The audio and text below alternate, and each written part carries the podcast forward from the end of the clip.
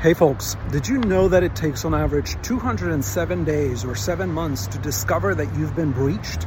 If you're a board director or C-suite executive or CEO, that's nearly seven months of allowing attackers on your networks and fiddling with your information before you even realize you've been breached. However, the bigger problem is that hackers get up to 70% of the information they want from you within the first hour of attack. And yet, you will be paying for the price of that breach for years to come. It turns out that the average distribution over time of data breach costs in high data regulation industries like healthcare, transportation, financial services, etc., is staggeringly well, let's see. Within the first year, you will incur on average 45% of the breach costs you will ever incur from that single breach.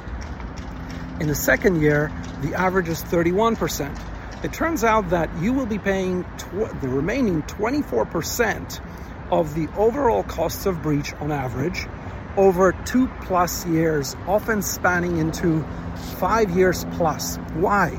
Because regulatorily, you will be paying for fines that regulators impose on you. You will be losing customers, you will be losing revenue, you will be losing reputation and therefore the opportunity cost of doing business that that comes with, etc. So unless you have a proper breach prevention protocol in place that doesn't just tackle the technology and CISO potential weaknesses, but the other culture driven, strategy driven, and conduct, behavioral conduct driven, cyber insecure uh, gaps in your organization, which actually cause more than 70% of breaches as opposed to the remaining 30% being caused by technology and CISO weaknesses, unless you have that kind of a breach prevention protocol in place that tackles both the technical and the non-technical, you are exposing yourself and yourselves as an organization to these kinds of statistics and you'll be paying that price for years to come. So ask your CEO. If you're the CEO, ask your CISO, ask your board chair.